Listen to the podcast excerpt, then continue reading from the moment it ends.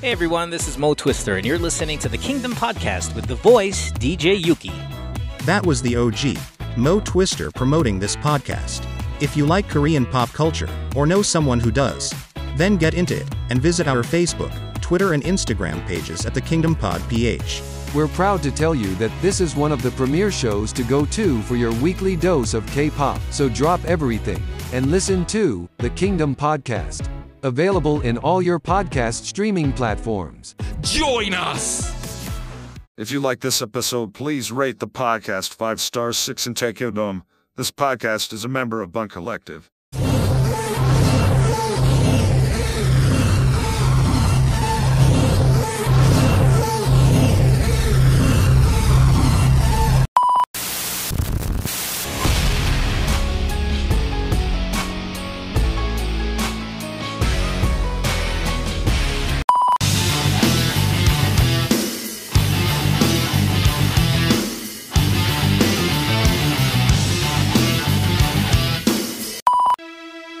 Welcome to your unfiltered Tagalog Wrestling Podcast. And this is the MTV Show Podcast, a wrestling podcast.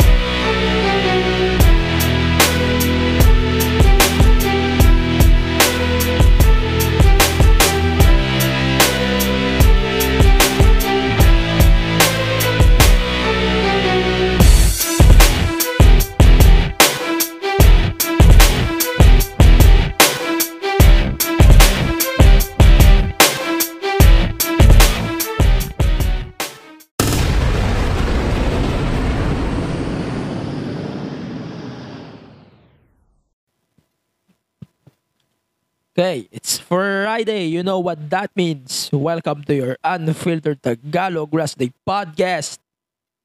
And this is the MTA Show Podcast, wrestling podcast.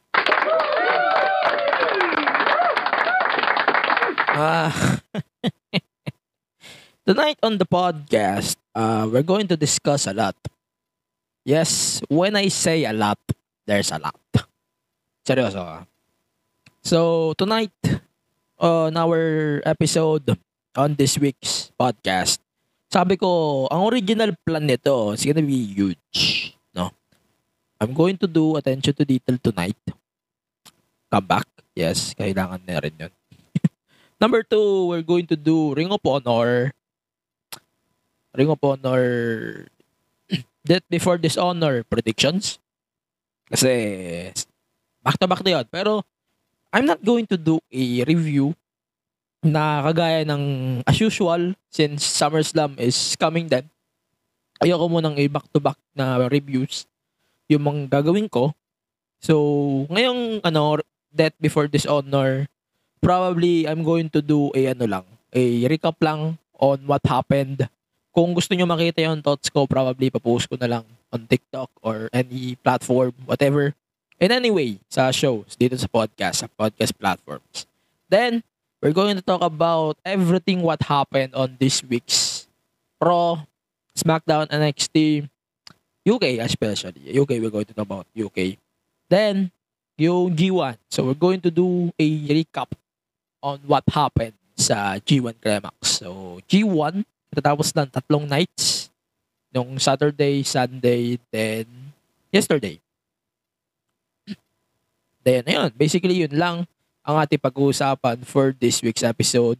Ayun, nga pala, to heads up, ang ating pag-uusapan sa attention to detail this week is yung women's tag titles. So, malamang sa malamang, ibibitin ko yung thoughts ko on the women's tag titles and ibibigay ko yung commentary ko on this. Then, on Monday, Manila time, ito-drop ko to as a separate podcast doon sa Attention to Detail podcast na ano, naka-separate yon So, ito-drop ko siya separately doon ng mas maikli. No? Ganun naman ako lagi. Ganun naman lagi. To Friday, dito nyo una mo naririnig yon Then Monday, doon na sa show. Okay? So, for this week's episode of the podcast, before we go, let's start our show with some plugs. So, follow the pod lahat syempre, follow nyo naman kami. Huwag nyo namang puro kinig lang at comment lang pagka may mga questions, top questions. So, baka naman i-follow nyo yung show on social media at the MPA Show Pod. Then, all of the social media platforms, Facebook, Twitter, Instagram, Twitch, TikTok, and YouTube. So, syem- syempre, YouTube. You can subscribe to our YouTube channel. Just search the MPA Show Pod podcast. Then, ayun, you can watch our first yung ating archived episode with Miss Ringside Drain, Ringside Drain Cruise. So, yun. Yun lang muna. So, eto, appetizer muna before we go to our predictions and syempre yung ating G1. Let's talk about with ano, Ric Flair and his final match.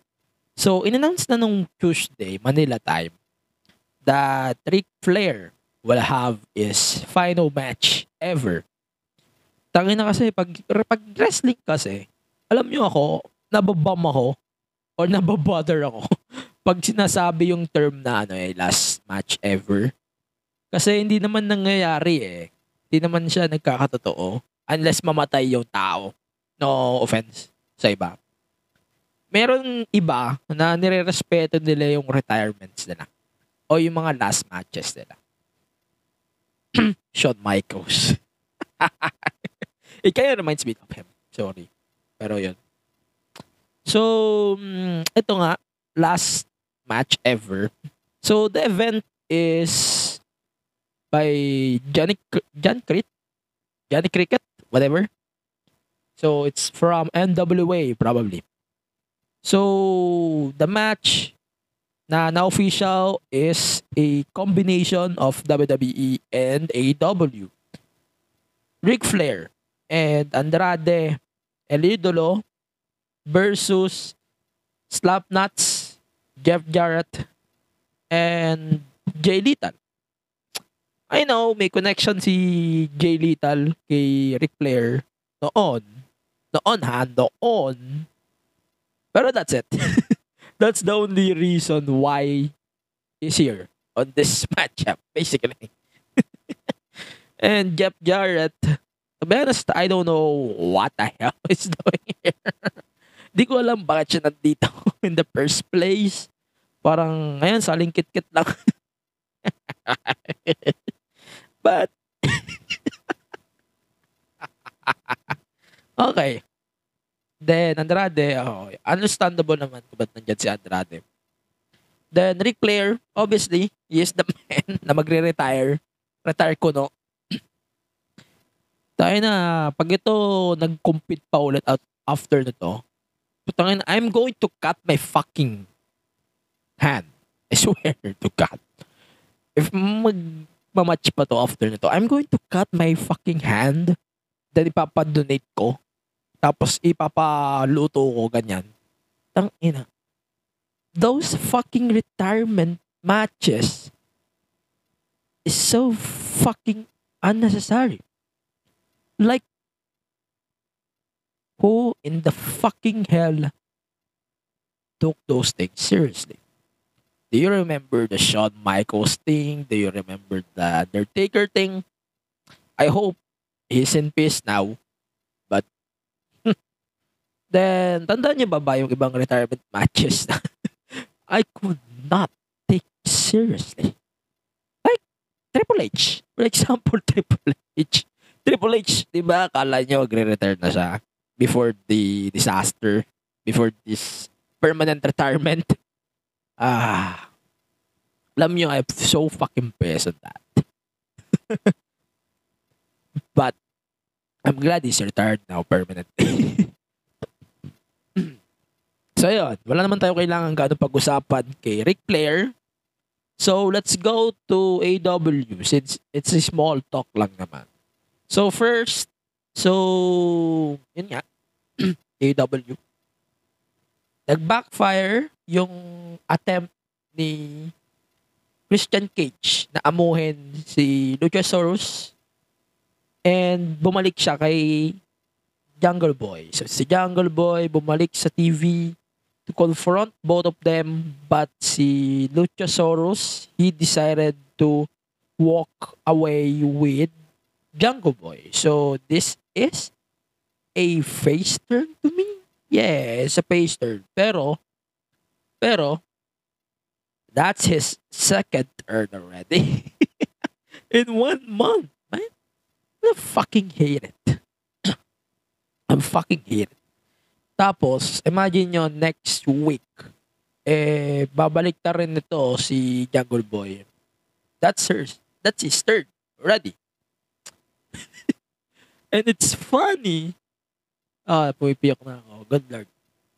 it's funny kasi andun pala sa AEW si Paul White. it's funny because there's a lot of turns and pumangit lalo yung feud. Dapat ano eh, mag, dapat ma, dapat isolo nyo na lang si Jungle Boy kung ganun. Dapat ganun na lang yung nangyari. No? And I wish na nagstay na lang sa character na to si Luchasaurus. I like his character now. Christian Cage being asshole. I'm proud of that. I love that character. But sana, ano lang to? Sana, ba, ano lang to? Plot twist. Siguro may aasahan pa tayo on three of them. And ang endgame naman nito patigurado is Christian Cage versus Jungle Boy, for sure. Yan naman makukuha natin endgame by All Out or before All Out or probably during, basta road to All Out probably. Makukuha natin yung one-on-one. Second thing, let's talk about Darby and Kenny King. So, ay Brody King. Ke- Brody King, not Kenny King. Iba yon. so, si Brody King, he attacked Darby prior to this match in a contract signing. Tapos, ayun, so naset ni TK yung match. Then, ayun. Mm. My thoughts on that? Kinda, ano, hindi siya ganong appetizing for me. Parang, alam niyo ang problema ko dito with their bookings. Oo, maganda yung nagiging product. Pero when they build some stories, it's either hit or miss. Oo, as, at this point ah, their storylines are hit or miss. Pero, hindi naman sinasabi ko na pangit. Hindi ko sinasabi pangit. Pero, it's more than a hit or miss at this point. It's just a throw.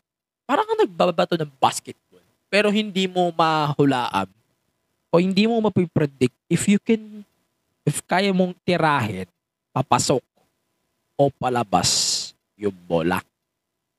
Kasi if you're going to throw the ball na diretso, ganyan, example, at sigurado kang papasok at hindi ka kampante sa tira mo, sasala yan. Tama? Ganon. Ganon yung booking nila kay Darby so far. Hindi ko maintindihan what's the point of this.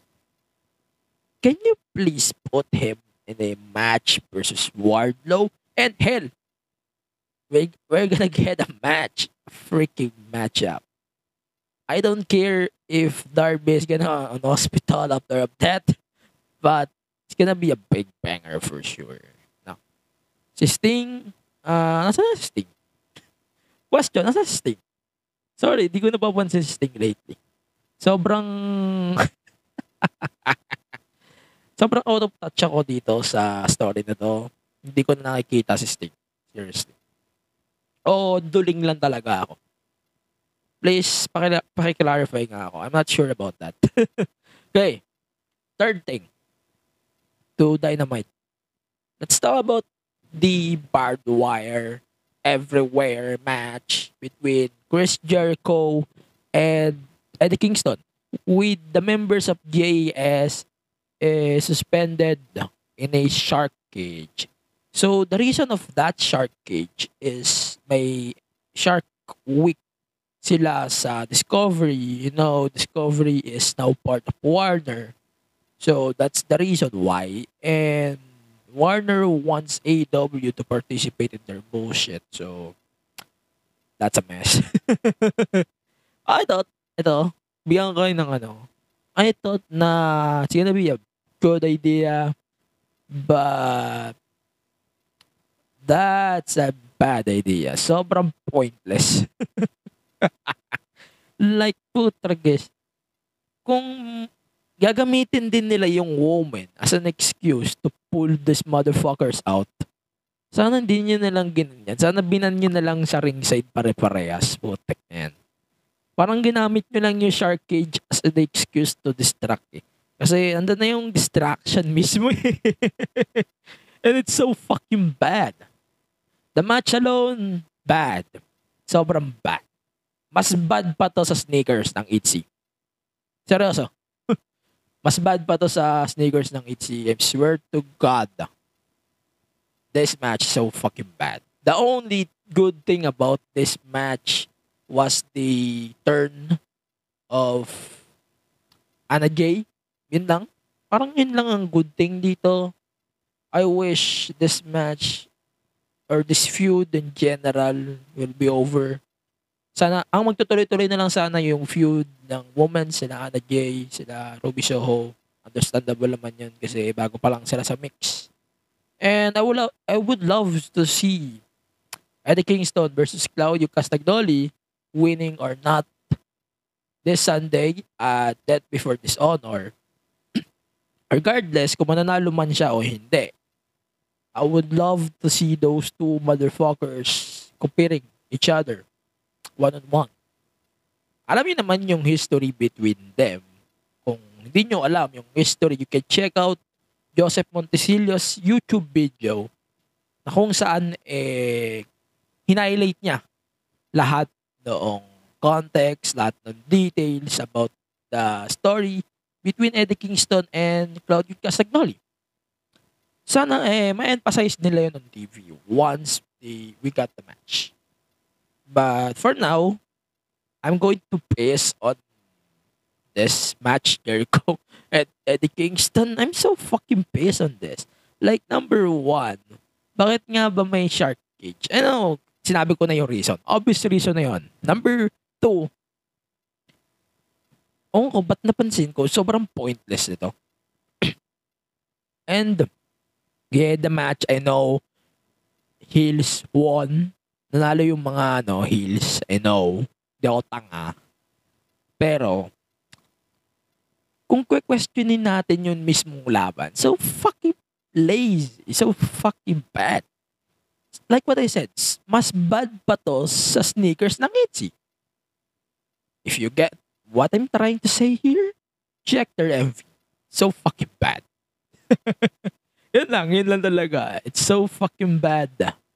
And Jericho, ah, man, please retire. yun. So basically, yun lang ang ating AEW thoughts on this week's episode of the podcast. Ah, wala naman akong thoughts about Jade Cargill. Jade Cargill is still green. Yeah, so, nag-improve na siya. Yun lang. And John Moxley is, is on the second match of the card. So funny, right?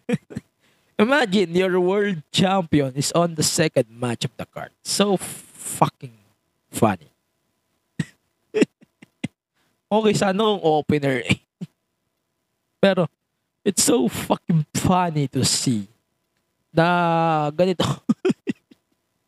oh, good lord. 16 minutes wala tayo at putang ina. I'm so fucking pissed already. So, mas lalala pa yan mamaya. So, we're going to take our first commercial break. When we come back, we're going to talk about WWE basically. And we're going to talk about G1. Afternoon G1.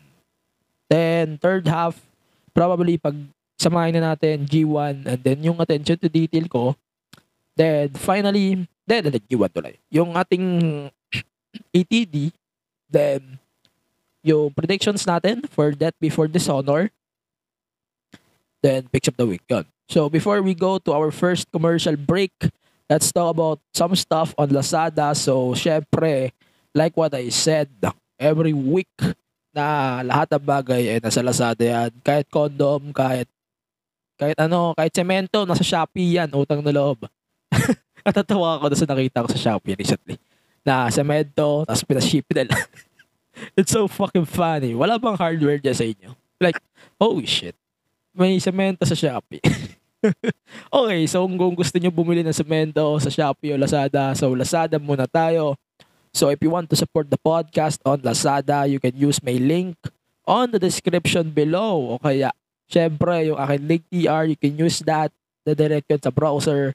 Diretso yung Shopee app. Pwede makatulong here on the pod. Or you can use my link podlink.co slash 6gs. Again, that's podlink.co slash 6gs. Sige, pag hindi nyo yan ginamit, magkakasemento sa bahay nyo, sa tuktok na bahay nyo. Tama. Pati sa ulo mo. Semento. okay, so we're going to take our first commercial break. Let's check our bunkmates here on Bunk Collective. Hirap na hirap na po kaming mag-anak. Tambak po ang labahin, wala pong lutong ulam, ang dumi-dumi po ng bahay. Ang mga anak po namin tatlong araw na pong walang ligo. Hindi ko po siya makausap na ng maayos. Wala po siyang ginawa kundi makinig ng podcast. Yun po bang The Balut Kiki Project? Kung saan saan po siya nakikinig, Spotify, Apple iTunes, Podchaser. Mayat maya po bigla na lang pong tatawa, bigla na lang pong iiyak habang nakikinig. Ano po bang meron sa podcast na yan? Ano po bang meron sa The Balut Kiki Project podcast na yan? The Balut Kiki Project. Batteries not included. Get in, loser. We're going shopping. I can't. I'm sick. We, yung tataa. Boo, you whore. Di-lockdown pa rin. Huh? Eh, 2021 na. So, anong gagawin natin? Eh di, magstay na lang sa house at makinig sa Cha Astrology, the podcast. With new episodes every Tuesday on Spotify, Apple Podcasts, and Google Podcasts. So, welcome back to the show. Let's continue our stuff. okay, continue tayo with Raw. Or SmackDown. SmackDown, SmackDown. Let's start with SmackDown. So, Slapnuts, Jeff Jarrett.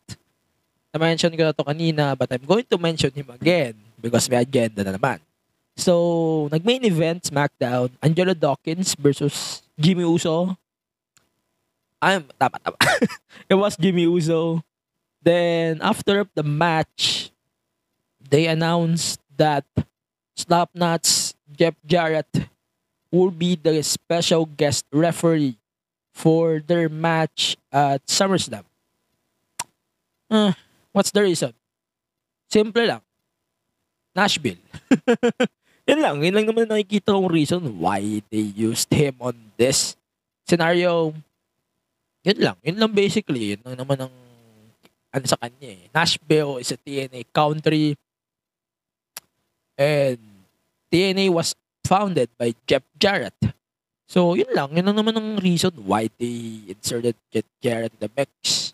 And I don't give a fuck about Jeff Jarrett. I hope lang na Jeff Jarrett will ref this match and the middle. Sana hindi siya maging bias.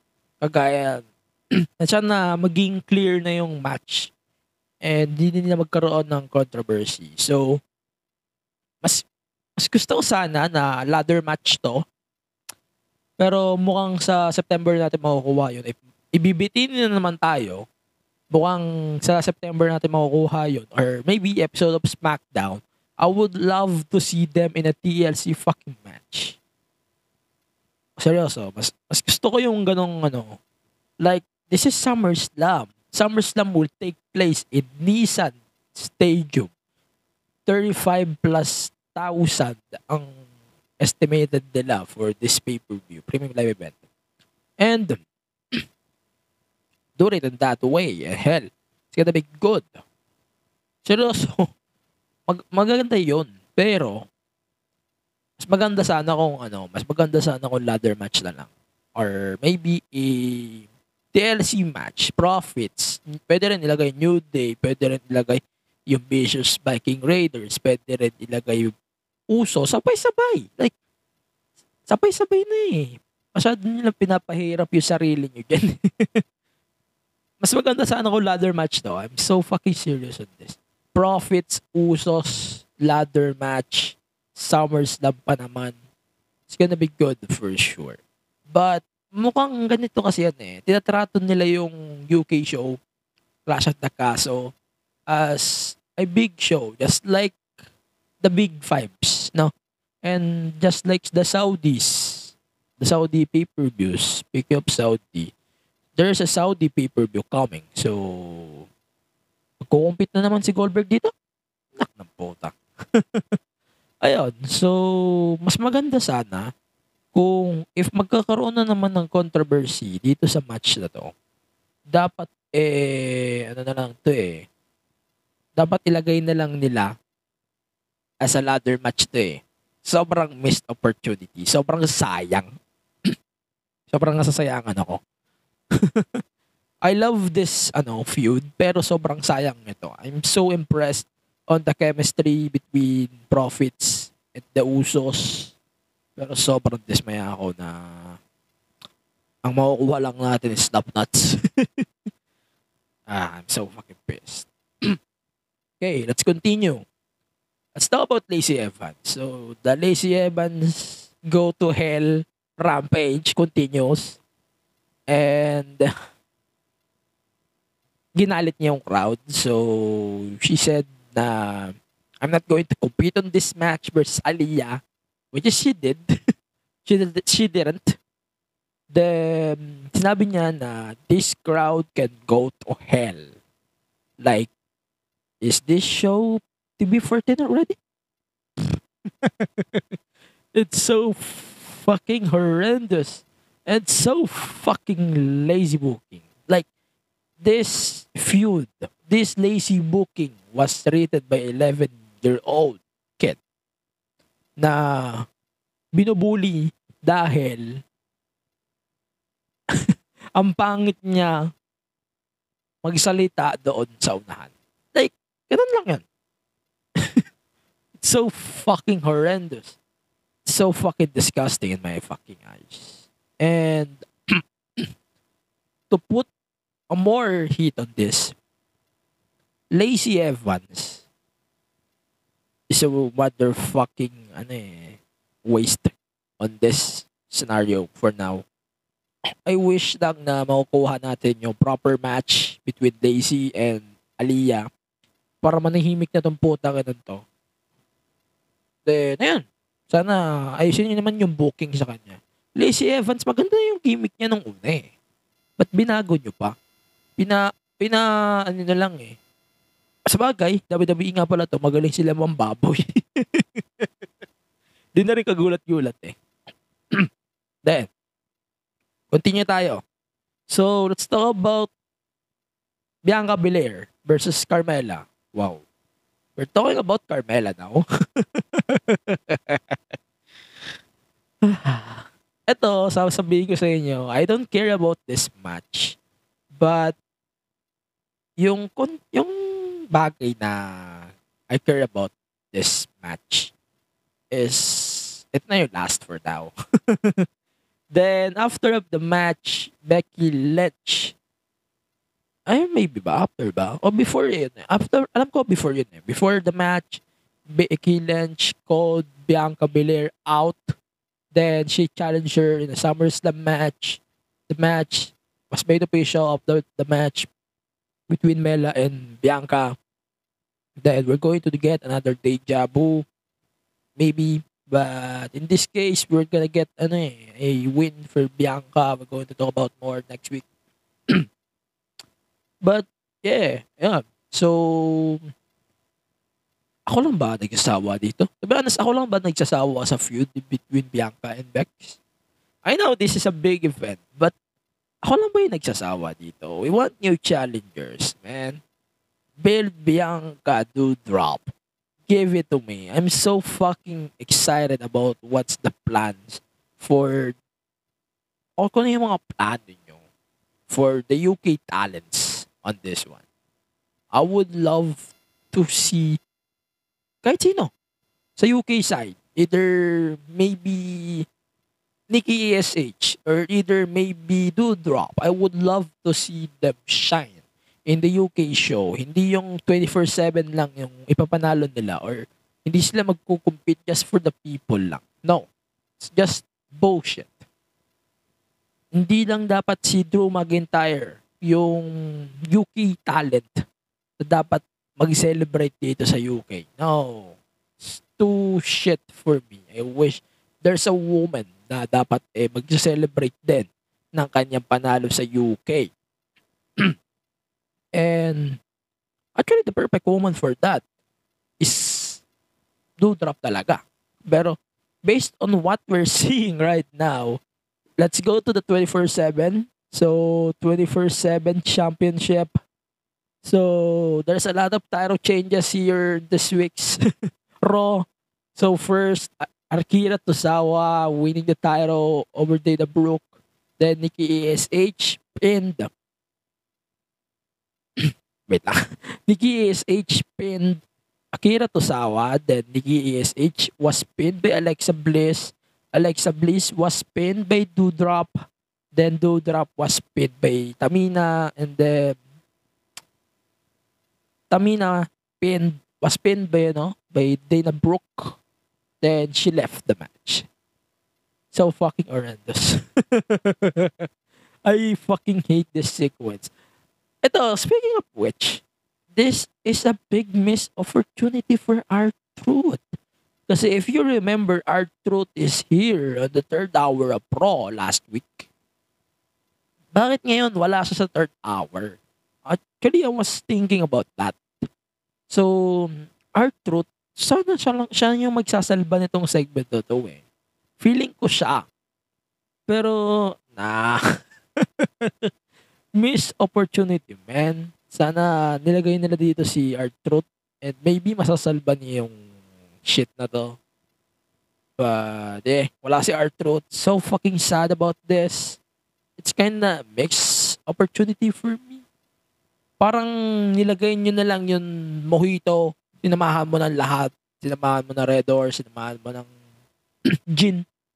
Sumakit yung chan mo. Ganyan. Ganyan yung naging booking dyan. Sobrang rushed. Sobrang shit for me. So, eto, I'm not saying na, ano, the 24-7 title is a joke. But, joke yung booking. So, hindi siya magiging joke kung maayos yung booking eh. Pero, they want to book this like a joke. So, that's why I'm calling it a joke. Seriously, like, do something better about this title. And speaking of titles, mamaya na. Mamaya na. Let's save it for ATT tonight. So, pag-usapan natin a little bit yung wait lang. Wala pa, wala pa tayo. Masyado tayo nagpupunta sa excited part. Masyado tayo excited. Doon tayo sa women's tag titles. Mamaya, pag-usapan natin yung lahat. Then, let's talk about Logan Paul. Masyado ako excited. Pasensya na. let's go to Logan Paul. So, Logan Paul, uh, Logan Paul is on my screen once again. I can't believe it. In my entire life, I'm going to say this. Pero please, for once, drop this motherfucker out of my screen. My, man, uh, they're trying to book it. They're trying to book this motherfucker as a baby face. Like,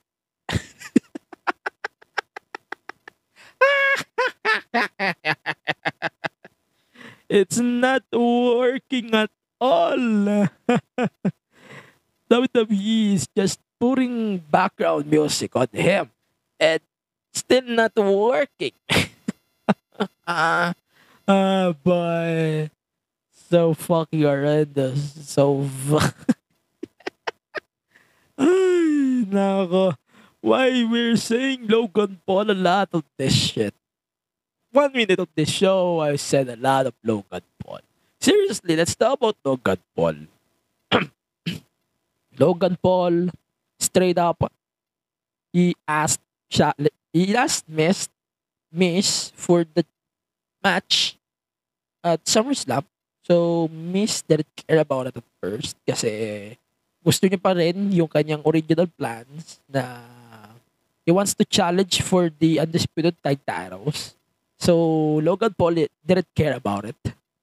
Then, parang tinakot niya si Biz. So, ayan. Napa-accept niya rin. So, as expected, Champa is here as well. Inatake nila si Logan Paul and the rest, I don't care, I don't give a fuck. so basically, that's my Logan Paul talk. And no one cared about that. okay, let's go to NXT.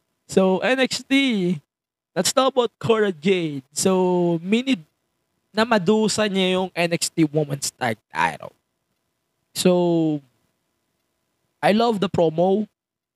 Nag-promo siya about Roxanne Perez. She said na pinasok niya si Roxanne in the NXT and binigyan niya ito ng wing para mag-shine sa NXT. She is the breakout. She said that. And in the end, ni madusan niya yung belt. Yeah, that's a personal word for me. Na madusan niya yung belt. You know, Alundra Bray, Alundra, alam, putang ina. If kilala niya si Alundra Blaze, Blaze tuloy. Alun, Alundra Blaze. Okay, tama na yan. So, kung kilala niyo si Medusa, ginawa niya yung ginawa niya. She dropped the NXT Women's Tag title on the trash. And, yeah. Basically, yun ang ginawa niya. That's a sign na they officially vacated the NXT Women's Tag title. Like, putang ina. Imagine next week on NXT, Roxanne Perez will walk out with two fucking belts. Then gagawin niya yung Jericho Big Show thing. It's kind of bullshit for me if they did that.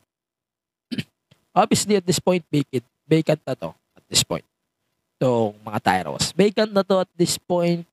Uh, I wish na this match for the NXT Women's title. Mas maganda siguro to. Pero let's see the next few days if ano yung kahihitatnan ng feud na to. But for now, I'm going to give Cora Jade a lot of applause. I love her improvement. I sinabi ko na I hate Cora Jade a lot of this show. But I'm going to give her a lot of applause kasi her heel work is impressive so far. So I'm going to give her a lot of applause.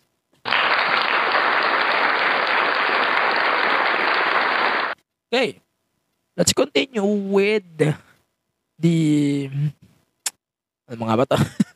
Nakalimutan ko. oh, so Diamond Mine. So continue tayo with Diamond Mine. Ah, Roderick Strong loves to destroy stables, siya. Sinisira niya lalo yung stable eh. Putang ina eh, yung Diamond Mine. Sinisira niya lalo eh, dahil sa jealousy. So, this week on NXT, he fought Diamond Camp, his partner from GAB a few weeks back. Then, now, nag-fight sila one-on-one kasi wala lang. So, random. Kabubuan din ni Roderick Strong. Then, because of his stupidity, they fought. And thanks to his stupidity then, the Creeds got attacked backstage thanks to him. And it's kind of stupid after all na like sobrang lakas ng book sa Creeds tapos ganito like putang ina anari so fucking cringe. So fucking funny. Uh, I fucking hate this thing. Speaking of cringe let's talk about the kailangan ba natin pag-usapan yung Dayad so yung Dayad di ko natandaan yung names nila James Drake Zach Gibson. But, bibigyan ko na kayo ng idea. Si Zach Gibson, mukha siyang roll-on. Pero I love his, ano, I love his, ano. Mas bagay sa kanya yung ganun. Pero, mukha na siyang tao ngayon. At least mukha siyang tao. Si James Drake, hindi ko may imagine yung mukha niya ngayon. Yung, they changed their names prior to this. Okay? Binago nila yung names. Mukha na silang Dayad, obviously. di ko lang natan di ko lang na notes yung names nila. But let's see kung ano yung mangyayari sa Dayad and Joe Gacy. Bubuhatin lang naman nila ito. Putang ina na. Then, ah, fuck. Let's talk about Axiom. Axiom, tama ba? Axiom, Axiom, Axiom, whatever. Former A kid. So, I love his, ano, I love this gimmick. Pero, sana mag-grow to sa akin. For now, I'm going to say it's mid. Pero, sana mag-grow sa akin tong gimmick na to. Na, I love his gimmick na on paper. Na sobrang mauutak. Na lahat ng gimmick or lahat ng moves ng kalaban niya i-counter niya. Na in a brilliant way and he did. I love that. Pero, hindi pa siya nag-grow sa akin. For now. At least for now, ah. Then, yan.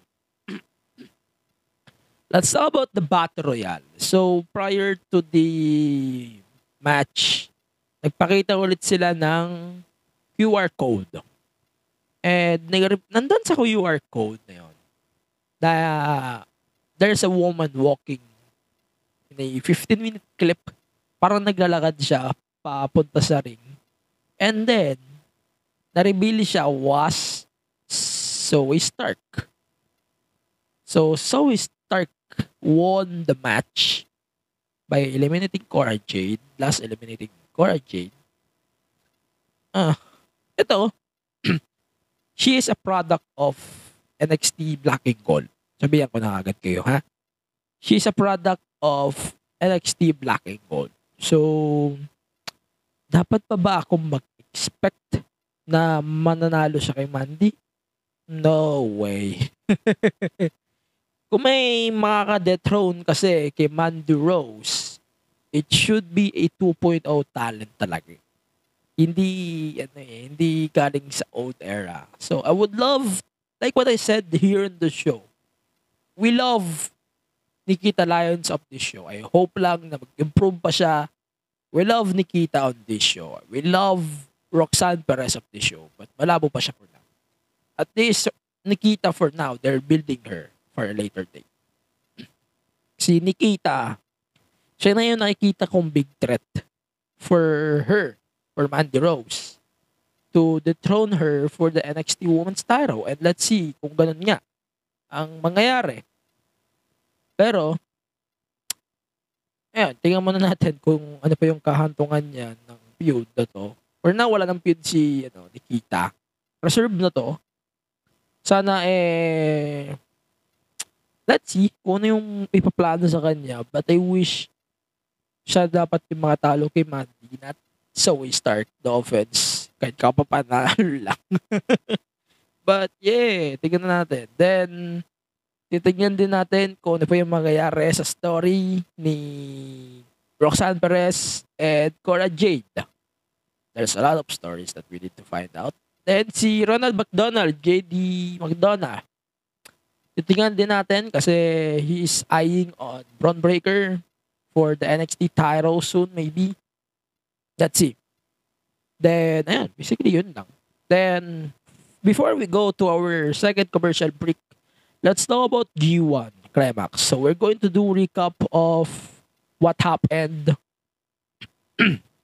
last or the past three nights of G1. So, ito, Saturday, Sunday, then noong Wednesday. Now, so we're going to do recaps. So, basically lahat ng round 1 tapos na. Eh, round 1. Lahat ng first matches ng lahat ng blocks tapos na. So, Saturday, it's different na. So, may mabababa na ng blocks panigurado. So, night 1, so we got Aaron Henare. He defeated Hiroshi Tanahashi in a C block match, 11 minutes and 11 seconds. Wow. Will Ospreay defeated El Fantasmo in a D block match, 15 minutes and 6 seconds. Okay. Okay. Jay White defeated Sanada in a ble- B block match, 18 minutes and 7 seconds. Mm, nice. Kind of expected. I love this match, by the way. As expected, Jay Then, main event of night one, Suchika Okada. He defeated Jeff Cobb, A block, in 21 minutes and 30 seconds. Mm. My match of the week. It proves na definitely Okada still has the ability or the, you know, I love this man so much. B Block, ay night 2. Let's talk about the B Block first.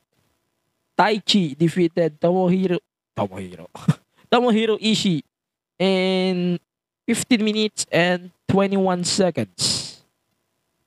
Toru Yano defeated Jonah by count out in 9 minutes and 1 seconds a block. Saxi Bridge Jr. defeated Kenta in a C block match, 21 minutes and 33 seconds. Okay, impressive. Then, main event, Juice Robinson defeated Shingo Takagi in a D block match, 21 minutes and 33 seconds. Mm, okay. Okay. It's impressive. Night 3. Noong Wednesday lang to. So, Yujiro Takahashi defeated David Finlay 12 minutes and 59 seconds in a D block match. Okay. Tama Tonga defeated Chase Owens in a B block 30 minutes and 58 seconds. Hmm. Okay. Bad Luck Fale defeated Lance Archer by count out a block 10 minutes and 46 seconds. Hmm. Oh boy. Lance Archer is losing. then, Hiroki Goto defeated Tetsuya Naito in a C block match, 22 minutes and 41 seconds. Ah. Okay. Titingnan ko pa. Bibigyan ko kayo ng update next week kung ano yung magiging rating ko about those matches. But I'm going to rate Okada Cobb at least 4 to 5 because so fucking good. Yeah. So, magpo-post na lang ako probably on social media sa ratings ko for those matches. So, yun lang for our second half of the show. We're going to take our commercial break.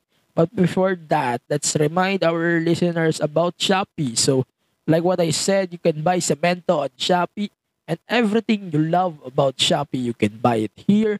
And by supporting the podcast, you can use you can use our affiliate link for Shopee podlink.co slash BHX. Again, that's podlink.co slash BHX. Sige, pag hindi kayo gumamit niyan, lalagyan ko na semento ulo nyo. De.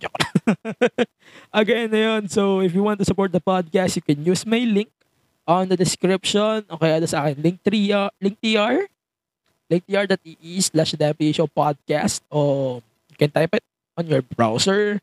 Diretso yun sa app. Then check out, get the order. Makatulong yun here on the podcast. So, that's it for our second half. We're going to talk about the women's tag titles in our attention to detail. Then, before that, we're going to do our predictions for Ring of Honor, Death Before Dishonor. And, uh, and just a little bit. But first, we're going to take our commercial break. Let's check our bunkmates here on Bunk Collective. I loved you then, I love you now, and I will continue loving you until I can no longer. You took a part of me until I had nothing left. The old me had to die so the new me could be reborn. I didn't deserve that pain. I deserve love, just not from her. Today, I choose myself. I wanted to tell you, but you weren't there. These are the stories that I wish you heard. Streaming weekly episodes on Apple Podcasts, Spotify, and Google Podcasts. Naguulat mula sa shore na kasing pretty ko. Bringing you the latest and greatest. And diving deep into the cool waters. Of BLs and GLs. And every kind of love there is. We are The Shipper. Sail with us as we watch our favorite queer love stories. And update you about the latest every week. Kaya tara, sakay na as we sail the open seas. With new episodes Mondays and Wednesdays on all major podcast streaming platforms. Sakay na you. Let's go. Okay, so we're back on the podcast. So before we go to our attention to detail, kasi magagap tayo ng isa dito after nito. So let's talk about death before dishonor. So death this death before dishonor is the first Ring of Honor event by Tony Khan. Then, ayun. So, we have seven matches here. Seven. Oh, tama seven. I, I lost my count. Ayun, so we have seven matches on the card. And let's go. Alison Kay versus Willow Nightingale. Okay. So, Willow will get the win here for sure. Oh, di mo nag-expect. But yeah, Willow Nightingale will get the win. Then, Joe, Samoa Joe versus Jay Lethal with Sajay Dutt and Satnam Sim for the Ring of Honor Television Championship. So, ito, just for formality, I want to see Samoa Joe win. I don't give a fuck about this feud. Kasi, like, it's so fucking pointless. I know the history between Joe and Lethal, but putting, but putting Satnam Singh in the mix and Sajay that ruins everything about this match, about this feud in general. It's so fucking dull at all. Sobrang dull. Ayun. So, ito, protection ko, Samoa Joe will get the win. Then, ayun, Mercedes Martinez versus Serena Deeb for the Ring of Honor Women's World Championship. tagal ko ng ano, tagal ko ng may na manifest na Serena Deeb should win a world title or a women's title once again kasi sobrang ganda ng run niya sa NWA. But at this point dapat siya na yung maging champion sa Ring of Honor kahit pa paano. Kung may kung walang title change dito, ito dapat yung isa. Nabigyan nyo ng title change. I love Mercedes. No offense to the to her fans, but I would love to see her fight maybe Thunder Rosa for the women's title soon. But it's Serena's the Serena's time, right? Serena's time. I would love to see her with the belt. Serena Deeb is so fucking awesome. Serena for me. So. Then Wheeler Utah versus Daniel Garcia in a pure wrestling rules match for the Ring of Honor Pure Championship. okay. So, ito extension to ng JS versus BCC. So, ah, walang kasawaan. okay, so ito, ma- this match, I would love to see Yuta retaining the title. But hindi rin ako magagalit if Daniel Garcia winning the belt. Hindi, hindi ako magagalit dito. Pero may pick here. It should be Wheeler Utah. Utah talaga. Yeah. Ayun. Then, ayun, so the Righteous versus Dalton Caso and the boys for the Ring of Honor six-man tag titles. Oh boy. You can I talk about this a lot on the show. You can check our episode 106. And I'm glad they turned this shit out of on TV. I wish they could bring this title on Dynamite as well temporarily. Kasi wala namang six-man tag title ang AEW. So, bringing this title back is a big plus for me. So, putting this title at least on Dynamite or Rampage, malaking bagay yun for me. And AEW, baka naman, gumawa na kayo ng six-man tag titles. Please. Please, please, please, baka naman. this match, I don't care about this match. But the righteous should win. Retain, retain to sa tingin ko. Then, ito, Jonathan Gresham defending the Ring of Honor World Championship versus Claudio, Tas- Claudio for the Ring of Honor World title. So, it's pretty confusing kasi this is the first diff first defense. This is hindi ko tanda kung ilan na yung defense ni Gresham dito. But I would love to see Claudio winning the belt. Pero hindi rin kasi siya pwedeng matalo since kababalik niya lang sa AEW. Kaka-debut na lang. Tapos matatalo siya kay ano, kay Jonathan Gresham, one of the top guys of AEW or Ring of Honor. like so impossible to see Gresham losing. At the same time, it's so fucking impossible to see Claudio Tassinoli lose.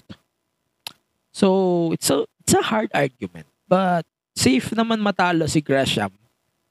Pero, hindi safe matalo si Castagnoli at the same time. Si Claudio. Pero ito, regardless of the pick, I would love to see Gresham winning the match. But at the same time, I would love to see Gresham losing the belt to Claudio. But yeah, yeah. So, my heart says Casagnoli, but my mind says retain to. Gresham. Main event. So, FTR versus the Briscoes. Two out of three falls. Yes, sinabi ko to last kasi mas excited ako dito kumpara sa in-advertise nila na main event. So, ito, uh, so hard kasi obviously matatapos to 2-1, okay? 2-1 to, pakataw na tayo. 2-1, matatapos to on 2-1 decision. And definitely, hindi mo nanalo ang Briscoes. So, FTR to, obviously. It's an FTR win. But definitely, they should put this shit on the main event. Please, TK. May utak ka naman, Tony Khan. Put this shit on the main event spot. Please. I'm begging you. This match alone is so much better than the whole card of Dynamite this week. I love this shit. I cannot wait until Sunday. Sana kayo din. You can watch Ring of Honor on Fight worldwide. Wala sa Premier Sports, wala sa Top, wala rin sa Eurosport India. So you can buy this pay-per-view by a Fight. And pwede kayo manood sa mga platforms na alam nyo. So you can watch it on Watch Wrestling. You can watch it on whatever. Or sa BR Live if you're from US. So yeah. That's it for our Ring of Honor Death Before Dishonor 2022 predictions. Let me know your own predictions about this pay-per-view on our social media at AG Penera. Before we go to our picks of the week, we're going to take our commercial break. And yes, i-record ko dito sa portion na to yung ATD. Pero, ayun. So, insert na lang nga natin dito. We're going to take a gap again. Let's check our bunkmates here on Bunk Collective. Picture this. Two guys talking about true crime, weird mysteries, horror stories, but the conversation is light, mostly funny, and sometimes naughty. This is Cripsilog, a Spotify exclusive. I'm Gideon. And I'm Glenn. And we're serving huge portions of horror and true crime twice a week. We'll make sure your cravings are satisfied. And you'll be begging for more. Char. Check us out. This, this is Cripsilog, available exclusively on Spotify. So Mars, what na? Do you want to talk about everything and anything under the sun? Listen to our fellow Pinoy stories or just catch up? Big cuento? Why not? Here at Mars What Na podcast, everything is free-flowing, like the alcohol that we may or may not be drinking. You've got your Kumars Michelle and Bethany here finding what makes us distinctly Pinoy, our similarities, our differences, covering the topics about Pinoy experience from the motherland and abroad. Catch us on Tuesdays at 8 p.m. on Spotify and Apple Podcasts. Kita Kits! Okay. If nakaabot ka sa episode na to, sa part ng episode na to, thank you. and welcome back to the segment.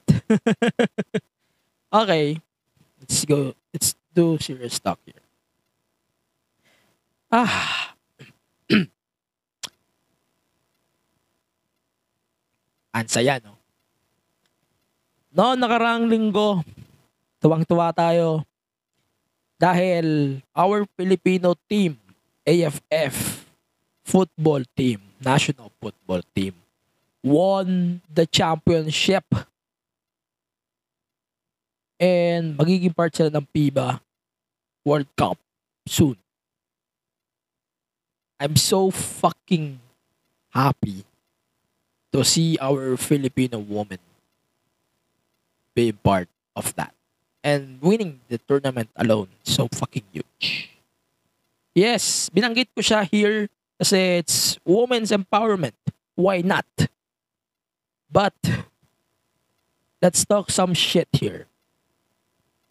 Ah, alam mo, ako lang ba nakakamiss sa women's tag titles?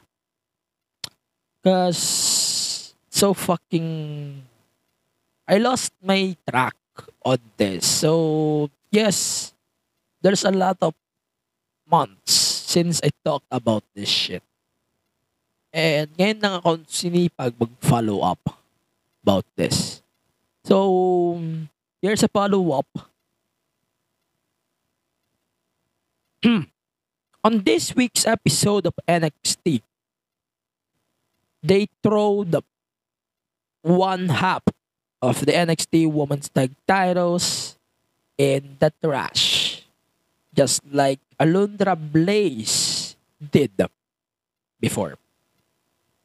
I don't know, but they should put the main roster's counterpart of this into the trash as well. Because in the first place, you don't have plans for your fucking women's division. Parang we're telling you guys that Sasha and Naomi was right all alone. All along. Tama? Sasha and Naomi was right about this. They don't respect the women's division. I know, sasabihin niyo naman sa akin na let the story play out. Uh, but let the story play out by sacrificing a lot of titles. Like seriously, uh, it's too much for me. Another question: Where's the women's tag titles now? Anyari na doon sa supposed to be tournament na igagawin nyo with the winner will be crowned NXT or Raw or WWE Women's Tag Team Champions. Like, where's the belt now? I'm so fucking lost track on this thing right now. I'm so fucking pissed. I wish this title will be retired soon. Kasi they don't respect the women's tag titles. They don't fucking respect the dignity of this belt. They don't fucking respect you guys, women's division. They don't fucking respect women general. We're not going to talk about Vince McMahon abusing women on tonight's episode, but instead, um, we're going to talk about his trash women's division. Ayoko mag-pretend sa inyo na nagagandahan ako on the woman's side right now. There's some, pero it's an over it or miss. Like what I said before here on the show or in this podcast part, I'm so fucking disappointed on some parts of it. Kasi like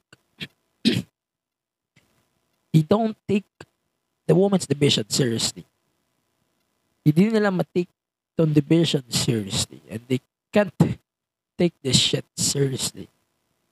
I hope probably after the SummerSlam we're gonna get new women's tag team champions or retire it permanently. Retire the belts for good.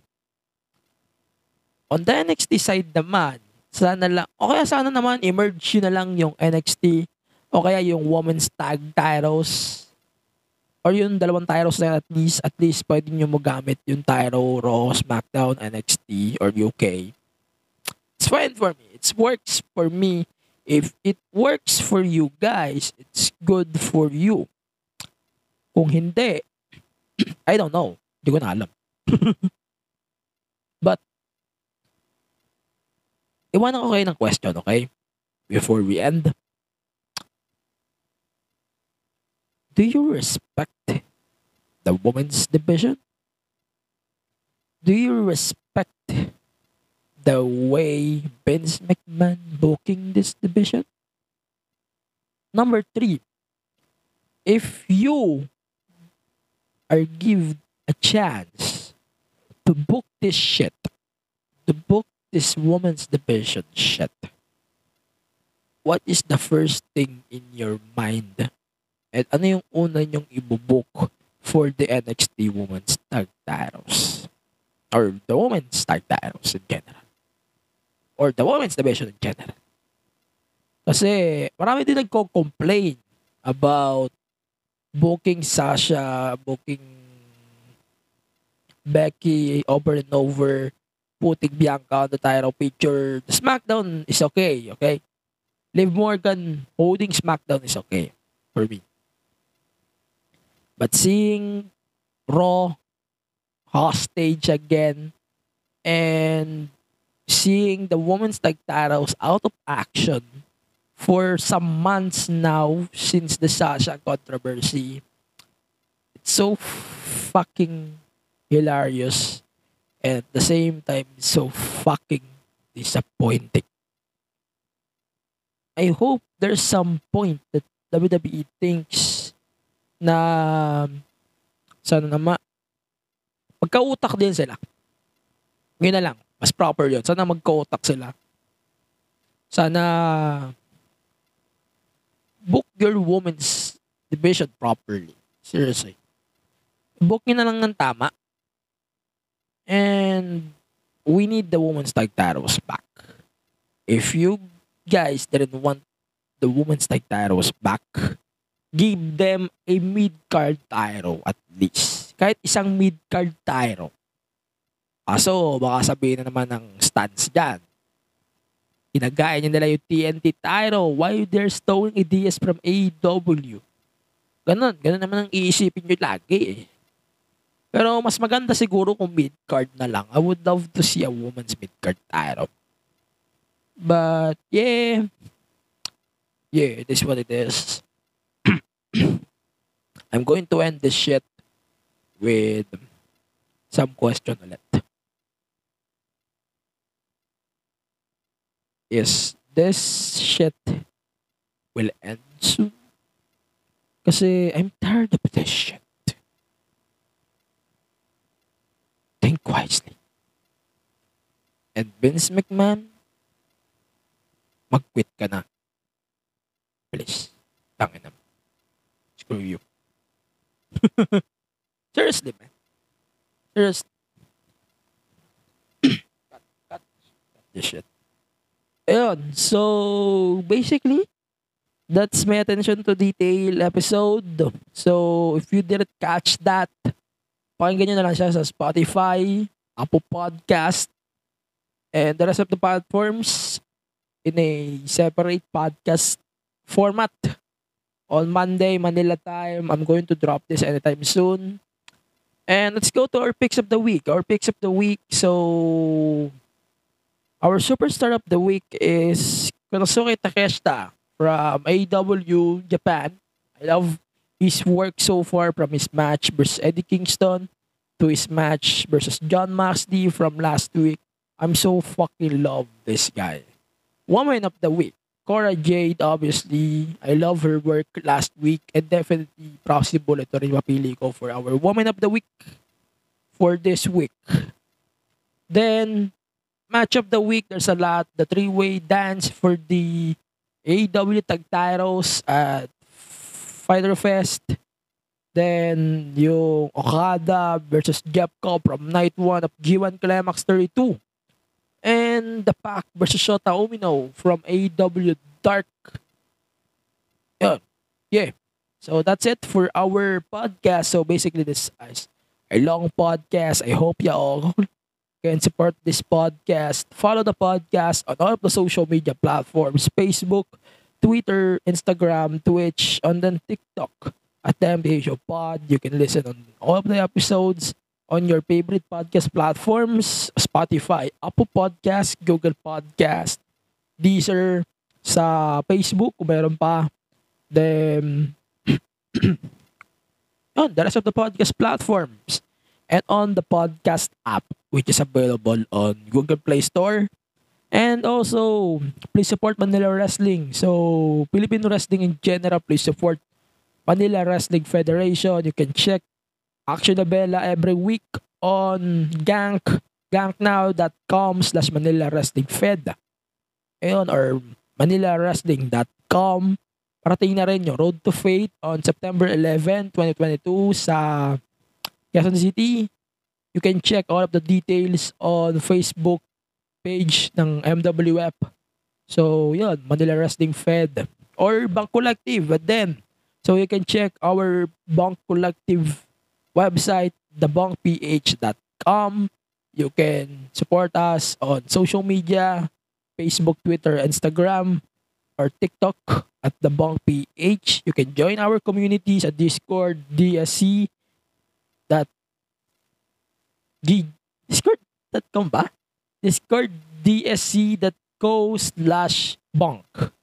Ayun. So, you can join our Bonk Collective Discord community. You can chat with all of the bonk mates and bonk shows. And please follow me on social media at AG Penera, Twitter and Instagram. And pagpasensya nyo na yung Instagram ko. Ano yung Twitter ko? Rather, there's a lot of comebacks coming right now. So, halo-halo na yung ano ko, Twitter feed ko. Fuck that crap. I'm going to use my wrestling pod Insta- Twitter again. So, yun. That's it for our podcast this week. So, yun. That's it. Stay safe. Stay Russell. This is episode number 115 of Show podcast in cooperation with Bonk Collective. See you on the next episode. Peace. We're out. Bakit mabaho ang utot? Lulubog na ba ang Pilipinas? Mahihayin ba ang makaya? Bakit bumabagyo sa Pinas? Mga katanungan bumabagabag sa kaisipan ni Juan, halika, bigyan natin ng mga siyentipikong kasagutan. Ito ang inyong gurong lakan mula sa Bulacan, Sir Red. At ito ang Hainay na Tagham The Podcast Year 2. Pakinggan sa lahat ng major podcast streaming platforms. Tara, matuto, magsaliksik, magkaroon ng dagdag na kaalaman. Haynayan, magpakailanman.